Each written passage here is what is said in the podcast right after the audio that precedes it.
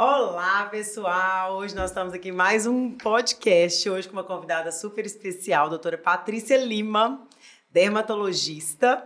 Nós vamos falar um pouquinho da trajetória, das dificuldades, de fatos engraçados. Eu já vou tomar liberdade, já vou te chamar de Pat. Duas Pates? Duas Pates. Muito obrigada pelo, por ter aceitado nosso convite, tá? Obrigado eu. Você é super bem-vinda aqui.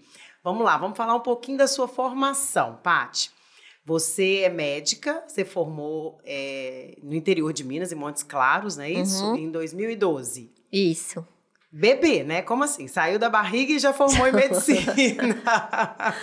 Não, eu formei com 27 anos. Aí já sou de Montes Claros mesmo, natural de lá, e fiz faculdade lá. e aí o, o desafio, 2012. formou com 27 anos, super nova. Você já, durante a faculdade, no período da faculdade, você já tinha preferência para a área que você queria? Isso foi claro? A dermatologia sempre esteve na sua única opção? Como que foi isso? Como foi essa escolha? É, a escolha não foi tão difícil mesmo, não. Eu tava na primeira opção, tinha oftalmologia também, mas aí no decorrer da faculdade eu já fui eliminando o que eu não queria. Então, essa parte um pouco mais agitada, de pronto-socorro, falei, não é meu perfil.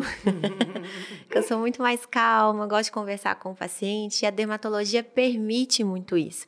Né? Não é só uma questão de estética, como hoje em dia é muito mais colocada a parte de estética. A parte da doença é essencialmente uma coisa de pele. Então, para isso, você tem que pegar no paciente, tocar, sentir quais são suas mazelas, quais são suas angústias em relação a tudo. Então, acho que aí é, é uma área muito nobre, assim, a medicina no geral e a dermatologia mais ainda. É, isso é interessante, mas mais para frente a gente vai falar um pouquinho sobre isso, assim, o tanto que a- a- às vezes a gente de fora, sem ter tanto conhecimento do assunto, vê como está indo para um lado mais é, banalizado mesmo, né? Assim, de não focar é, nas doenças e na pele como um todo e ficar só na parte dermatológica. Eu acho que o importante é relacionar todas as áreas. Então, o paciente que vai fazer um procedimento, você não pode deixar de não olhar ele como um todo. Então, vai examinar as pintinhas e, de repente, tem um sinal que pode ser um câncer de pele, eu não vou deixar aquilo passar desapercebido. Então, a gente, a gente vai abordar isso também, mas aí é a diferença do profissional, do bom profissional. Então, não é só ali ganhar um dinheiro em cima de um paciente, é totalmente contra até os quesitos da Serderma, que a gente pode falar sobre Nós essa fundação. Falar. É, vamos falar também. Então, vamos voltar um pouquinho. Você formou em 2012, que foram Isso. 27 aninhos, e ficou em Montes Claros ainda por quanto tempo? Aí eu fiquei no interiorzinho próximo de lá, trabalhando por dois anos. Depois que eu comecei a fazer a dermato em Belo Aí Horizonte. você foi para Belo Horizonte. Aí fui pra Belo Horizonte. E aí, como que foi esse desafio de uma pessoa assim, recém-formada, além de muito nova, ainda ter um estereótipo muito de nova, porque a gente fala isso, eu, eh, eu sempre fui vista como mais velha do que eu realmente sou. E você tem essa, essa, esse olhar angelical, essa carinha de bebê aí, que eu acho que antes dos procedimentos, né, Paty? como, que, como que foi, assim, é, o preconceito mesmo, eu, eu- se ainda existe esse preconceito das Uhum. pessoas em te ver tão nova, já com uma formação acadêmica tão importante e já buscando seu, seu lugar ao sol ali. Uhum. Eu acho que hoje em dia desmitificou um pouquinho. Porque antigamente o pessoal realmente tinha essa visão do médico mais velho, ele tem uma bagagem de conhecimento maior. Só que, querendo ou não, os médicos novos, eles são muito desbravadores, aquela questão de estudar muito, muita publicação, artigo científico, congresso. Então, até foi um dos motivos de ter ido para Belo Horizonte, além da dermatologia, de poder abrir esse leque, de ter contato com outras pessoas, né? Querendo ou não, a capital, nesse sentido, ela te proporciona isso de uma forma um pouco melhor. E aí, as dificuldades maiores são até mais em questões finan- financeiras mesmo, porque o médico forma, termina, muitas das vezes a residência, pós-graduação ou é paga ou você não recebe nada. Então, você tem que se programar até financeiramente, uma questão de logística para aquilo dar certo. Eu falo muito isso com minhas alunas. Então, quem está começando, realmente é uma dificuldade, não pode desistir.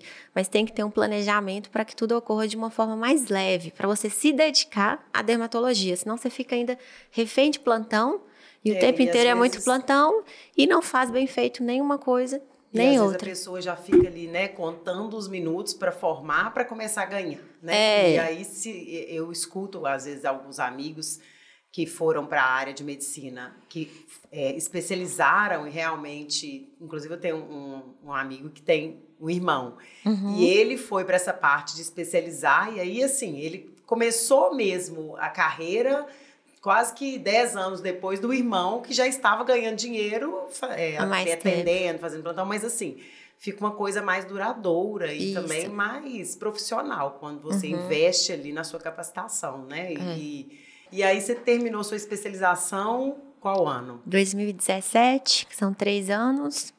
Terminou assim, né? A gente nunca termina. Acho que tá até hoje. Mas 2017 é dermatologia e a gente vai fazendo subespecializações, cursos por fora. É, tem a parte da tricologia, que eu gosto muito, que é a parte que estuda cabelos, doenças do couro cabeludo, doenças da arte, tudo relacionado ao cabelo. E é uma área que ainda é muito nova, então a gente acaba que não vê tão profundamente na, na, dermatologia durante a pós. Então, você termina aquele período e ainda vai especializando mais em relação àquilo. Que é uma área que eu amo de paixão. É, você já sabe disso. isso, porque às vezes a gente, eu até estudar para a gente bater um papo aqui, eu achava que a dermatologia era só focada em pele, e não é, né? A gente uhum. tem, abrange cabelo e unhas, além é, da pele. É, cabelo, pele e unha. Hum. É muita coisa. É. Muita coisa. A gente está estudando o cabelo, todo é, é, a gente vai e volta. Peraí, que eu vou voltar um pouquinho ainda na dúvida da, do percurso. Depois eu vou voltar nas dúvidas. Cara, tem, tem uma lista aqui. Duas mulheres. As duas chamam essa. Patrícia. É verdade, vai fundir a cabeça. Tem uma lista aqui de dúvidas. É, na verdade, assim, esse, o podcast foi só uma. Desculpa, tá? Vai ser uma consulta, tá bom?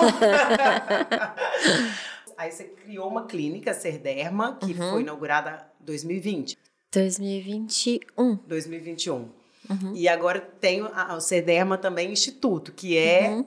É colocar em prática isso que já foi sempre seu dom, assim, de ensinar. E aí já está é, o Serderma Clínica e o Serderma Instituto, Instituto, em Belo Horizonte. Uhum. Então, mais desafiador ainda, né? É, foi muito pensando nisso que a gente acabou de falar, nessas dificuldades de quem já terminou sua formação, especialmente quem vai fazer dermato, e saber, e aí, tá na hora de montar uma clínica, não tá na hora, o que que eu faço? Dermatologia, qual a parte que eu vou?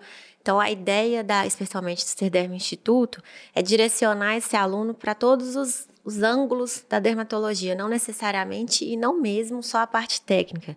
É a parte de gestão, a parte de marketing, Prática, né? a parte jurídica, o que, que ele pode direcionar, se realmente ele, ele, depois de fazer toda uma consultoria, ele tem realmente condições de montar um consultório agora, ou ele pode investir em outras coisas para depois abrir o consultório com uma tranquilidade maior. O que, que ele precisa para abrir esse consultório não é tão simples.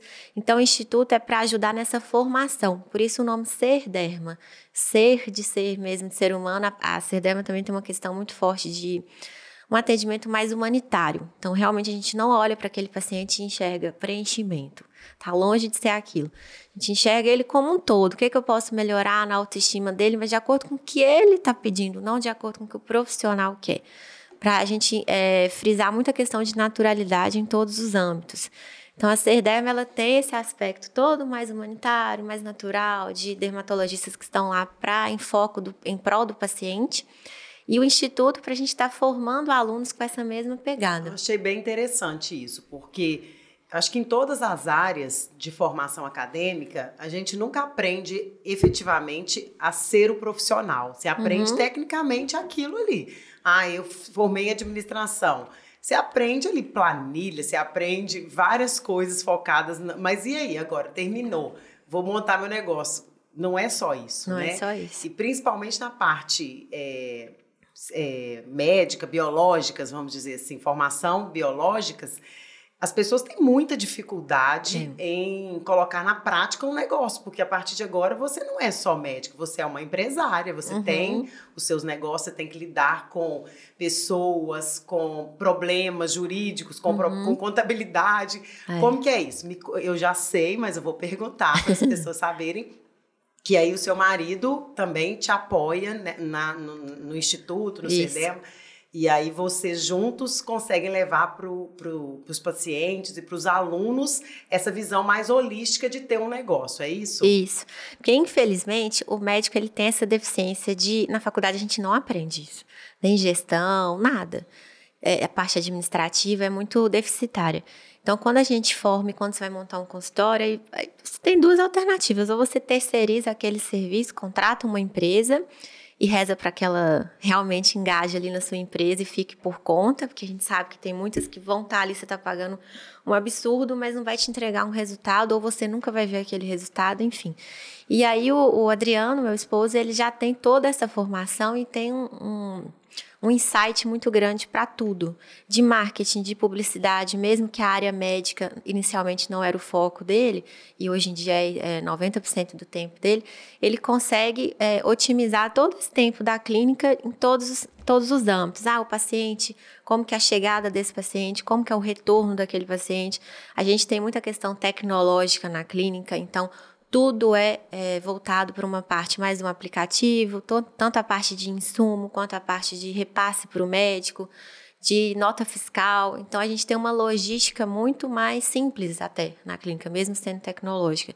E que é o grande futuro, né, hoje. É, e que aí te possibilita ser médica de verdade, Isso. né? Porque pessoa, quando você tem que resolver tudo, Sim. às vezes você acaba deixando de fazer o foco da sua formação e do que uhum. você ama para pegar, eu acho que isso em todas as áreas, por isso que muitas vezes as coisas não vão para frente, porque a pessoa forma, ah, eu formei em médica, mas na verdade você está sendo, é. antes de ser médica, você está sendo várias outras é. coisas que você não aprendeu, que não é o seu perfil e tudo. É. Então, isso é, eu achei muito legal, assim, o Instituto dar esse, essa base para uhum. uma pessoa que acabou de formar ou que está em formação Lá no Instituto, é, a, pessoa já tem que estar formada, pós-graduar, é, não sei, pós-graduada que fala especializada em dermatologia ou não.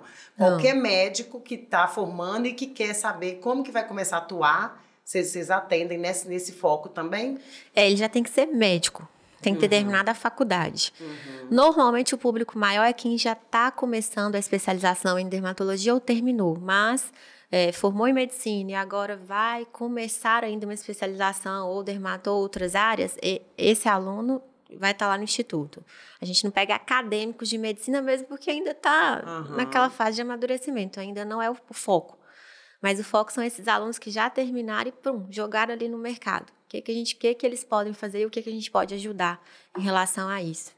É, até porque, vindo de, de você, que é uma pessoa nova, que tem esse, teve esse olhar assim, empreendedor do negócio, né, junto com, com seu sócio, que é o seu marido. Uhum. Depois nós vamos falar de como que é trabalhar junto com Tranquilo. o marido. Eu também vivo isso, é tá? Ótimo.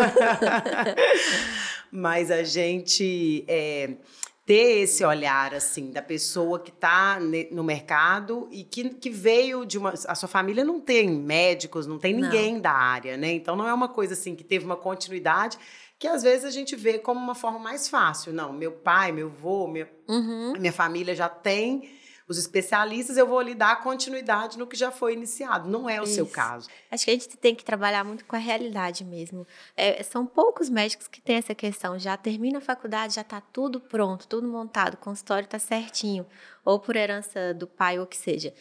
A maioria já termina, é uma loucura, antes disso já está fazendo plantão, já termina plantão para lá, plantão para cá, e mesmo assim fica muito tempo perdido, entre aspas, ali naquele período de trabalho excessivo, desgaste emocional muito grande, e aí não tem ainda essa questão bem formatada de consultório. Então, é, para mim foi a mesma coisa. Então, eu tenho um médico na família, mas não é, não é, não é próximo, e mesmo assim não teve essa herança. Então, vamos lá, vamos com a cara e com a coragem e ir atrás. E é o que a gente faz até hoje.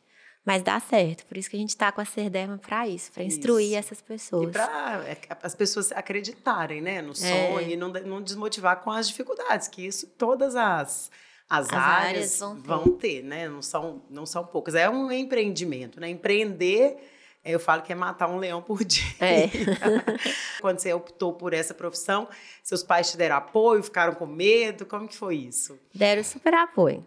Na hora que eu comecei a falar de medicina, também era, era uma coisa muito nova para todo mundo, mas os pais, meu irmão mais velho também, deu, deu um empurrãozinho. Eu cheguei até a falar de direito e odonto, ele falou, nem começou, que ele tinha feito direito também. Mas depois que eu formei, não, acho que é medicina mesmo. Formatei essa ideia e daí dei sequência. Todo mundo apoiou, o pai especialmente. Que ele falou, não, é isso mesmo, vou, vou, vou te ajudar. E minha família é simples, né? Não é A gente nunca passou dificuldade, graças a Deus, mas hoje em dia está até muito mais caro uma faculdade de medicina particular. Mas na época foi uma dificuldade enorme. Então, o pai, assim, fez de tudo ali, mais um pouco, para ajudar nessa formação. Então, graças a Deus, é, deu certo. E a Serderma está hoje por conta dele também.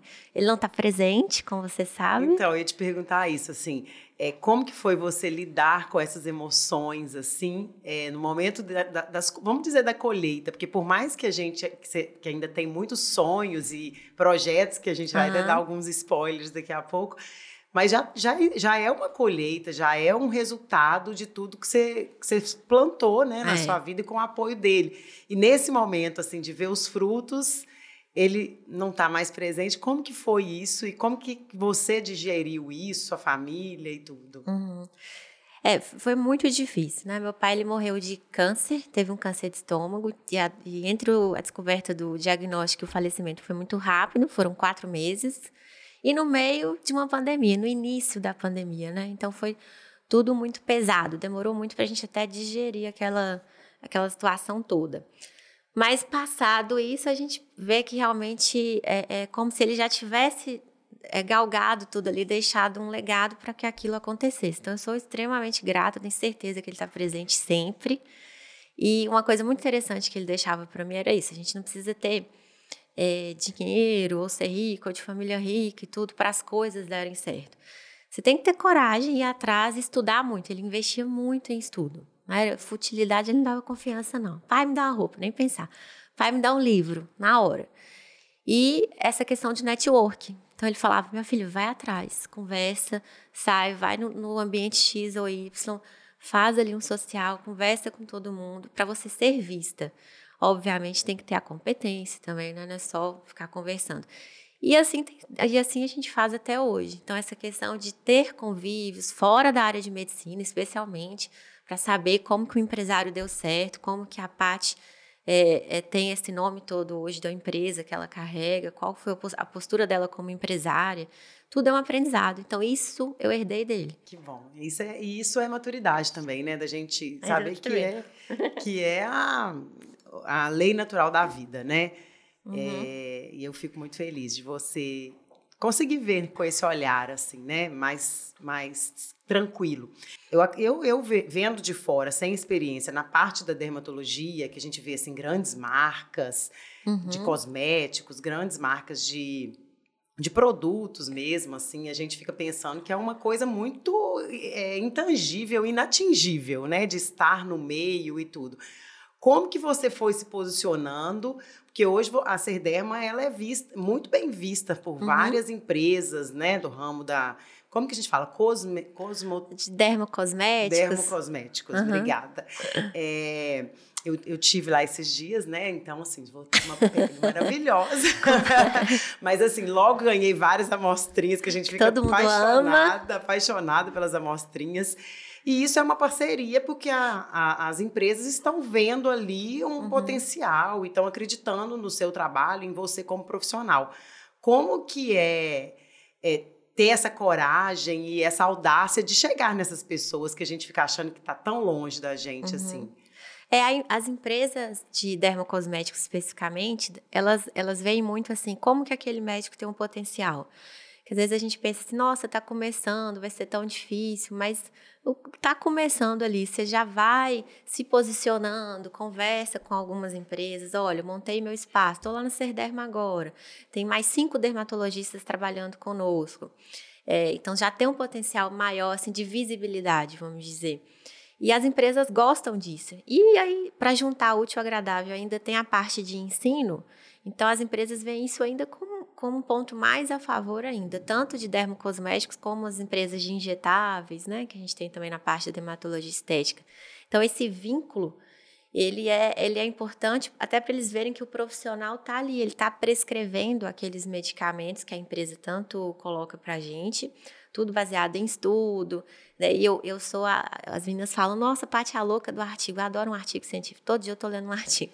Então eles gostam também disso, porque todos os produtos eles passam por umas fases de pesquisa. Então o médico que está assim é, aliado àquilo e gosta daquilo, a empresa vê com bons olhos. Então por isso que a Serderma também já está sendo vista dessa forma. Tem essa pegada, né? Vamos e vamos, vamos falar já um pouco das dúvidas dos procedimentos, uhum. e aí entrando nessa parte aí dos, do, do produto ideal. É, hoje a gente vê assim a, a parte de harmonização especificamente é, uhum. sendo muito banalizada, né? Sim. As pessoas perderam a noção do, do, do que, que é é, do que, que, é harmônico verdadeiramente e estão, assim, se mutilando. A gente vê uhum. pessoas que. E tem até uma, uma doença, disfobia, que chama, né? É, que, as, e, que a pessoa fica. Ela não se vê da forma que ela verdadeiramente é. E ela acha que nunca, ela nunca está satisfeita com, a, com, aquela, com aquele olhar. Chega muito esse tipo de paciente para você? Você já falou não para algum paciente? Vários. É. Vários não. Eu acho que primeiro ponto é, é, é por isso que tem que ter essa conversa. Eu não acho interessante o paciente chegar, tem algumas clínicas que são assim, já pagar ali cinco ampolas de preenchimento. E aí já chega para o médico ou para o profissional que vai realizar o procedimento com aquilo pronto, enraizado. Então, não gosto. Ele tem que passar comigo ou, ou com as outras médicas e a gente tem nessa conversa. Se nessa conversa eu já perceber que ele tem alguns sintomas depressivos, que tem uma autoestima né, muito baixa, que já está com um problema emocional ali muito grande, eu já converso falo: esse não é o momento. E não é o momento mesmo, porque é um ciclo vicioso. Se você faz aquele, aquele preenchimento, aquele botox, qualquer procedimento que seja, naquele momento, provavelmente ele não vai ficar feliz. Ou vai querer mais e mais e mais, ou ainda não vai se encontrar na cabeça dele no que seria o ideal. Então, o termo harmonização, para mim, inclusive, ele não é, não gosto. Uhum. Não gosto desse termo. Acho que banalizou realmente muito. E como eu falo com, com as meninas, o, o bonito não é ser perfeito. O bonito é o imperfeito. Ninguém tem, tem simetria no rosto. Todo mundo tem uma simetria. Se você olhar para o seu rostinho, você vai falar assim: não, Paty, esse lado meu aqui, ó, ele tem uma marquinha muito mais do que o outro. E tudo bem. Ou um sorriso, às vezes o sorriso ele é um pouquinho assimétrico mesmo. E assim tem que ser. Então, o, o infelizmente, os pacientes estão vindo com até com uma faixa etária mais nova. Sim. Então, tem gente muito novinha que já chega, e aí o nosso outro problema, o filtro de Instagram. Uhum. Quero ficar com essa boca. Ou quero ficar com a boca da blogueira X. Aí que toma bomba mesmo. Então já sabe que comigo não vai estar tá ali. Falo, não, que o bonito é isso aqui, o seu traço. Eu gosto muito de enfatizar o que, que ele tem de positivo na, naquele rostinho antes de indicar alguma coisa. Ó, então, esse aqui ou esse aqui, a gente pode fazer um refinamento para ficar mais belo para o seu padrão. Ou quando a gente recebe as mulheres mais, um pouquinho, idade mais avançada, 50 alguma coisa, 60, são mulheres que realmente já têm uma, uma opinião formada, mas elas querem envelhecer de uma forma melhor. Aí eu falo, olha, vai envelhecer? Sim. Não tem como mostrar uma foto de 30 aninhos, de 20 aninhos, não é esse o foco vai estar tá com seus 60, mas vai estar tá bem. Uhum. Então, é envelhecimento mais saudável. Então, quando a gente aborda isso de uma forma mais natural e joga para o paciente essa responsabilidade, então a responsabilidade também não é só do profissional, aí ele entende que realmente é um casamento. Então, ele pode na dermato sempre ali tá fazendo procedimento ou cuidando da pele com os, os dermocosméticos, mas ele vai entender que aquilo é gradual uhum. e que o processo de envelhecimento vai sim acontecer. É, porque não, não, não tem, tem jeito, que acontecer. né? As pessoas estão é... com medo de envelhecer, né? Estão com medo de envelhecer. E aí fica querendo... Gera uma frustração é, enorme, é, né? E é isso que você falou, é importante. Às vezes o problema é muito mais psicológico, uhum. né? Do que... E, e, infelizmente, pela necessidade mesmo do ganho e de tudo, hoje muito, é, as pessoas ignoram essa parte. É. Né? Vão só na parte do. Para o lado bom que quando você acerta, a pessoa já fica com a autoestima lá em cima. Então, ótimo também, já fica feliz. Quando ela entende isso e o profissional e o paciente é, entram numa harmonia nesse sentido de relação, Aí a gente também, obviamente, fica muito grato. Claro. Porque o paciente está feliz com o resultado. Está feliz não, consigo mesmo. A felicidade do paciente já diminui é... as rugas, não diminui? Diminui, com certeza. já bota uma roupa mais, mais animada, já sai, já fica feliz. Então, isso para a gente é muito gratificante. Tem um, tem um lado bom, com certeza. Imagina. E isso, essa felicidade é uma coisa que você expõe muito nas suas redes. Muito assim, muito. né? Um pouco nas suas redes sociais, né? é, eu sempre vejo você dançando, cantando e tudo. E aí as pessoas, é, como que é isso, assim, a parte, a parte blogueira dentro do consultório? As pessoas já chegam te contando o que você fez ontem? Como pior que é que isso? conta. aí eu fico assim, gente do céu, pior que eu fiz isso mesmo. Eu, eu não sei ser famosa, não. Não dar certo, não. Mas é legal, porque eu acho que eles têm que ver um pouquinho o lado pessoal do médico, né? E, inclusive, é o, é o que até mais dá engajamento com essas brincadeiras, esse, essa questão de tornar mais próximo de você. O médico não é só igual antigamente, né? Aquela postura do médico que está ali todo de branquinho, longe do paciente, uma coisa inatingível. Isso, para mim, na verdade, foi um marco muito grande. Graças a Deus, a gente consegue hoje ter um, uma pessoalidade maior e melhor, sempre com ética. E aí chega até paciente pedindo música é, na próxima você me dedica ao amor. falei, tá bom. Vou ensaiar a letra, porque eu não lembro mais. Ah, nós vamos ter que cantar uma música. Vou ter que cantar uma música. Eu adoro você dublando as músicas, coisas é. é cá pra Tudo nós. errado, assim, mas tá ótimo. É, é eclético, Eclético sabe? demais.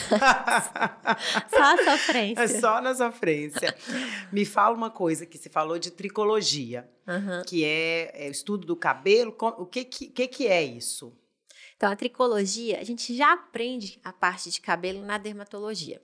Só que é um ramo que está tudo muito em estudo ainda. Então, por exemplo, vamos citar para ser prático, calvície. Quando se falava de calvície, só pensa em homem, ninguém pensa em mulher. E o que tem de mulher com calvície não está escrito. Eu até falo com os meus pacientes, até para aproximar deles. Eu também tenho calvície. Fala, Paty, não, mas você é nova ainda. Como se... E outra, dermatologia, tem... dermatologista tem calvície? Tem, gente. Tem calvície, tem melasma, tem tudo. Então, essa questão ainda é muito nova. Então, a gente é, tá- agora tem muitos estudos em, relação a isso, mas antes não se falava. Então, a gente, depois que termina a dermato, a gente, quem gosta da parte de cabelo, que não são todos os dermatologistas, a gente ainda sente essa necessidade de estar buscando mais nessa área.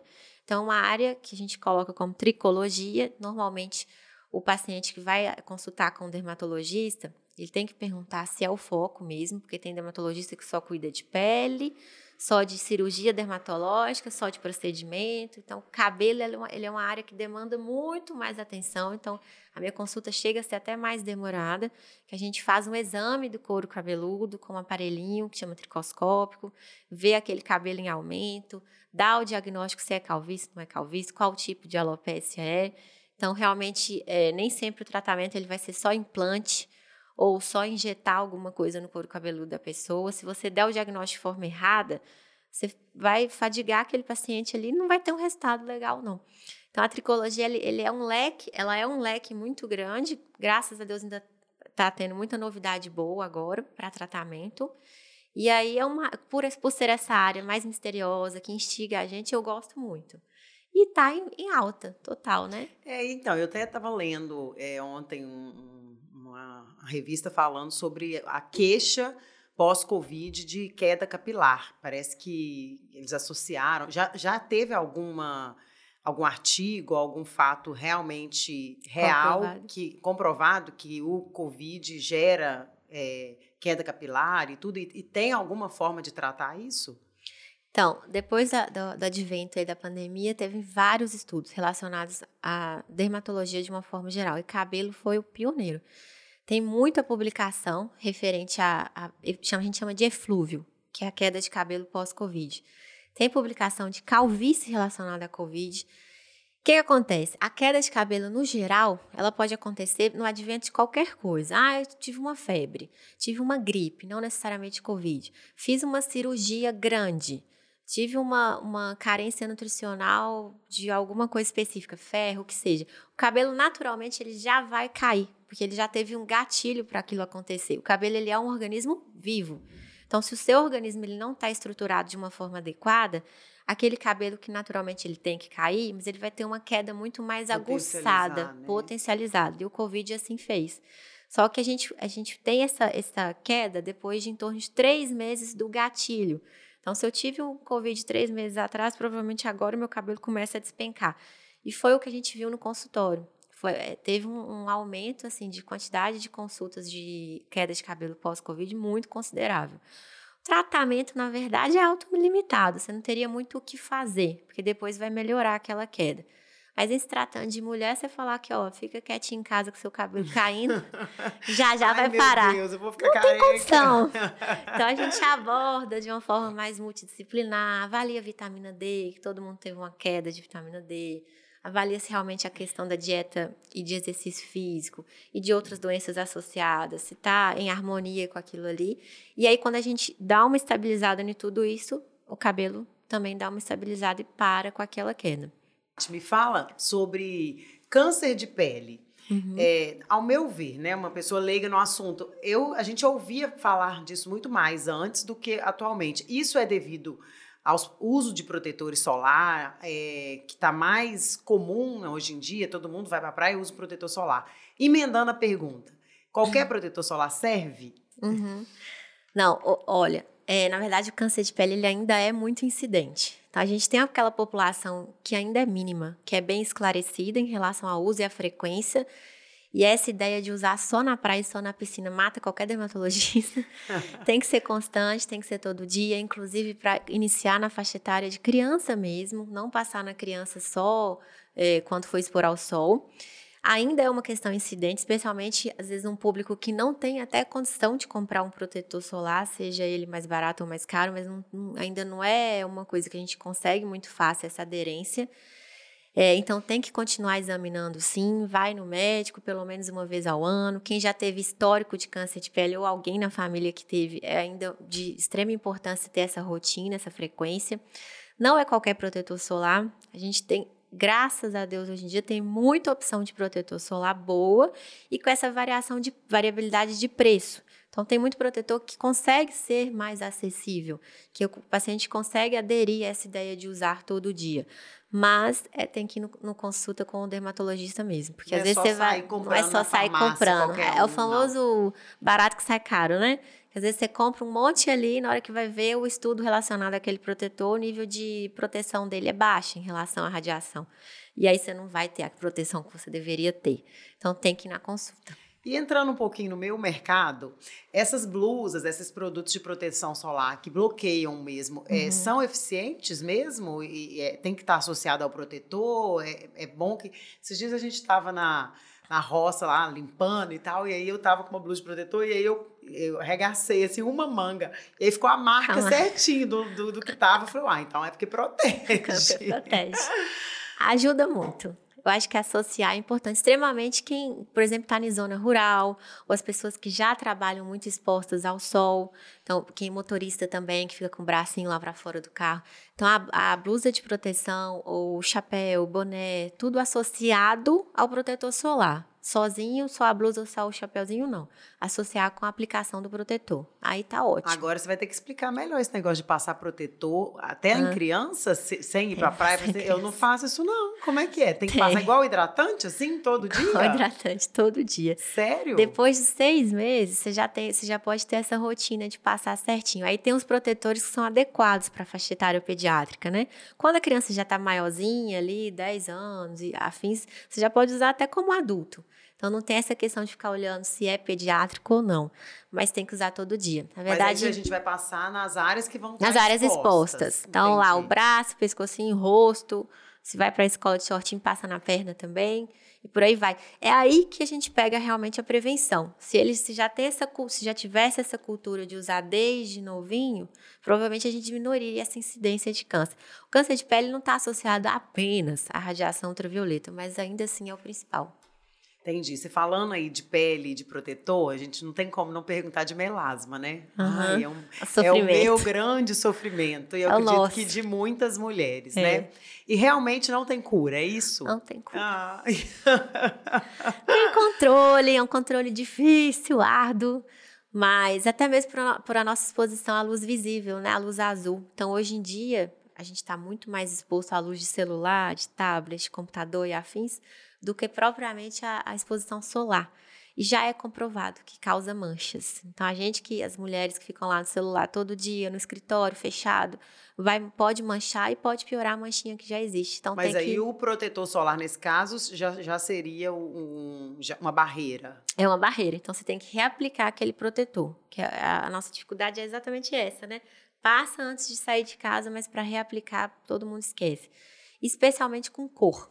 Então, a gente que tem melasma, eu também tenho melasma, é, passar o protetor com cor cria uma barreira mecânica. Então, ajuda mais para a gente não ter aquela piora da mancha. Então, tá dentro do escritório, tá fechadinho, não Tem importa. Que passar protetor. Passa protetor. e assim, a, a, pessoa que optar, eu conheço uma só, mas eu falo assim, ah, entre, e nós vamos entrar um pouco nesse assunto também da parte emocional da nossa vida, né? Que eu acho que tem uhum. tudo a ver com tudo e com a pele também não deve ser diferente. Uhum. É, entre eu ter que ficar ali de burca na praia e ter um melasma, eu vou optar por melasma. Mas isso é real, assim, se realmente a pessoa não for na praia ou proteger extremamente o corpo, a pele e tudo, ela vai ter uma incidência menor ou não tem nada a ver? Não, é, eu acho que também a gente tem que trabalhar com a realidade. Eu falo isso com os pacientes, não é para ser infeliz. Então você tem que sim ter seu, seu momento de família, vai para a praia, tudo certinho. É, não é só a radiação ultravioleta. Então, por exemplo, é, tabagismo, poluição, hormônio. A mulher às vezes está passando por uma transição hormonal muito grande, é anticoncepcional, ou está fazendo algum tratamento com algum tipo de hormônio, ou entrou na menopausa, aquela confusão toda. Isso também piora ou pode dar melasma em quem não, não tem. Então não é só a questão do sol. Obviamente, vai para a praia, vai curtindo, não precisa ficar de burca, não, mas tem a disciplina de passar e colocar um chapéuzinho e ser feliz. Mas tem outros fatores que interferem. O melasma também é um dos assuntos que está sendo estudado a todo momento, até por essa questão de deficiência de tratamento, né? Que quem tem sabe. Você usa vários clareadores, faz tudo certinho. Não resolve. Mesmo assim, não some. Mas tenha fé. Eu falo, não é possível, gente. Pessoal tão inteligente, está estudando tudo, está descobrindo tudo. Uma é. manchinha aqui, ó. Por favor, né? Aumente seus estudos, por favor. Ô, Paty, nós vamos uma dúvida que você falou. A gente está falando muito de mulher, né, hormônios e tudo, mas a gente tem visto os homens cada vez mais vaidosos. Tem, uhum. Você tem percebido isso, assim? É, aumento de homens? Você atende homens também? Como que é lá no consultório? Atendo. Ainda é uma porcentagem muito ínfima perto das mulheres, mas a gente tem um público masculino. É, a principal vaidade do homem é em relação a cabelo. Aí alguns começam a questionar um pouquinho mais a pele e um dos procedimentos que eles mais realizam quando realizam é a toxina botulínica, o, o botox.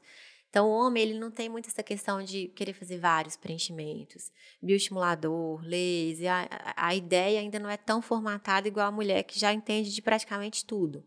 Então, acho que o, o, os principais do homem é o cabelo e, as, e, o início daquelas marquinhas de expressão, que eles querem suavizar. Uhum. Diferente da mulher que quer travar, sem ruga nenhuma. O homem quer que tenha expressão, mas ele quer que fique um pouquinho mais suave. Mas já tem aumentado. A, tem a aumentado. Procura. A porcentagem não é tão significativa comparada às mulheres, mas já está um pouquinho mais. A mulher já. Aposto que o que vai lá é porque a mulher é. fala: não, vai lá tratar é, essa ruga. Ainda tem isso. A esposa que leva o marido e por aí vai. Ô, Paty, já que você falou de esposa e marido, fala um pouquinho como que é, é essa experiência de trabalhar junto, assim. Você e seu marido são sócios. Como, uhum. que, é, como que é o desafio de trabalhar junto? Você já aplicou? Aposto que você cuida da pele dele. Cuido, com certeza. é a porta de entrada. Eu acho que é um desafio natural, assim, de, de, qualquer relacionamento, seja na empresa, no consultório médico ou em outras empresas, né? Trabalhar o casal junto. Mas, apesar dos desafios de estar ali, de repente você vai brigar um pouquinho mais, porque um tem uma opinião, outro tem outra opinião. Mas quando você coloca uma pessoa que você confia, né? Ou seja, naquele momento você vai estar ausente, ou viajou, ou fez qualquer coisa, você sabe que tem alguém ali por trás que ama tanto a sua empresa quanto você. Então ele também quer que cresça. Não é, não é você contratar uma empresa X terceirizada que está ali só para cumprir o que foi proposto. Uhum. Então, o, o, ponto positivo dessa relação profissional com o marido, ela é muito maior se comparada com as, as briguinhas que podem acontecer. É, eu acho que isso também é, é essa maturidade da gente ver assim, que, que, os dois estão ali em prol de uma coisa Do boa para a família, é. para tudo, né? Então isso também é, eu vejo isso muito como ponto positivo. Uhum. E é, a gente tem mais tempo para ficar junto, às vezes dá um, é. uma, uma, desavença, mas às vezes você pede resolve. ele para dar uma viajadinha também, você sentir mais saudade, vai lá. tem um congresso ali ótimo lá, vai, aonde, aonde? Lá em é. Dubai. Uns dias. Vai. Paty, mas para a gente fechar, nós vamos dar uma recapitulada aqui. Okay. É, nossa, eu gostei demais do nosso bate-papo, aprendi muita coisa. Já vou começar a passar protetor nos meninos Amém, diariamente. Mas vamos lá, dá uma recapitulada. É, fala pra gente assim, é, o que, que a gente deve realmente fazer para cuidar, sem banalizar, mas cuidar tanto da saúde quanto da nossa aparência, que também está ligada à saúde. Acho que o primeiro, o primeiro ponto é ter rotina. Então, rotina com o que você usa em casa, não vou nem falar da parte de alimentação e tudo, todo mundo já sabe, que isso agrega na pele, cabelo, enfim. Então, essa rotina e disciplina do que o médico te prescreveu, usa certinho para você ter uma melhora de qualidade de pele. Eu acho que até um dos pontos de rejuvenescimento é qualidade de pele, não é só injetar nada. Sua pele ela tem que estar tá um aspecto saudável. Então, rotina, disciplina, seguir aquilo que foi proposto e sem muito martírio. Eu acho que tem que ser prático. Eu falo com as mulheres, eu sei que a gente já tem uma rotina muito louca. Então não tem que ficar ali perdendo 30 minutos, uma hora passando um skincare. Você tem que ser uma coisa que seja prática para você. E se o prático para você forem cinco produtos, eu vou te prescrever cinco produtos. Eu não quero que fuja da sua realidade. Eu não vou passar uma, uma receita enorme, senão vai ser prático para o seu dia a dia. Então, acho que o mais importante, e além de tudo, se gostar. Você tem que se gostar. Então, você não vai no dermatologista querendo uma coisa que você não é, se transformar, se harmonizar, sendo que o bonito não é perfeito. Acho que é por aí. Ótimo, muito obrigada pela Obrigado sua eu. seu nosso bate-papo. Obrigado pelas dicas, foi assim muito importante e Vamos falar do spoiler, né? Que vai ter novidade lá ah, no, no, ah, Instituto, é isso? Tem novidade no Instituto. Vai, nós vamos ter. A, a gente está aprendendo aqui os bastidores do podcast, porque breve vamos ter um podcast Belo Horizonte, é vamos isso? Vamos ter podcast Belo Horizonte, Ai, gente. gente. Esse podcast não ficará só por aqui. já já está a nível nacional. Nossa, muito então, chique. Muito chique. Muito chique. Mas eu acho que assim, é, é muito legal. É, já tem um tempinho que a gente está fazendo podcast, que é uma forma descontraída uhum. da gente uhum. falar de assuntos sérios e levar informação mesmo às pessoas. E hoje, com, essas, com, as plataformas e com várias opções da pessoa conseguir ver ou só ouvir isso aqui, tá ali, o assunto tá ali, fácil acesso para ela escutar na hora de cantar a musiquinha no carro, ela vai escutar a gente falando de pele. Vai juntar tudo ali. Ah, vai juntar. A gente vai colocar uma playlist podcast da Paty. Aí nos intervalos vai ter o quê, Paty? Qual Gente, é? mas é muito mais alegre, né? Não. Associa o humor à questão da prática ali, tá Verdade. ótimo. Nós vamos ter que escolher umas músicas para os intervalos do podcast. Eu acho melhor você escolher. Senão vai afastar todo mundo. É isso. Obrigada, gente. Obrigada. Até a próxima.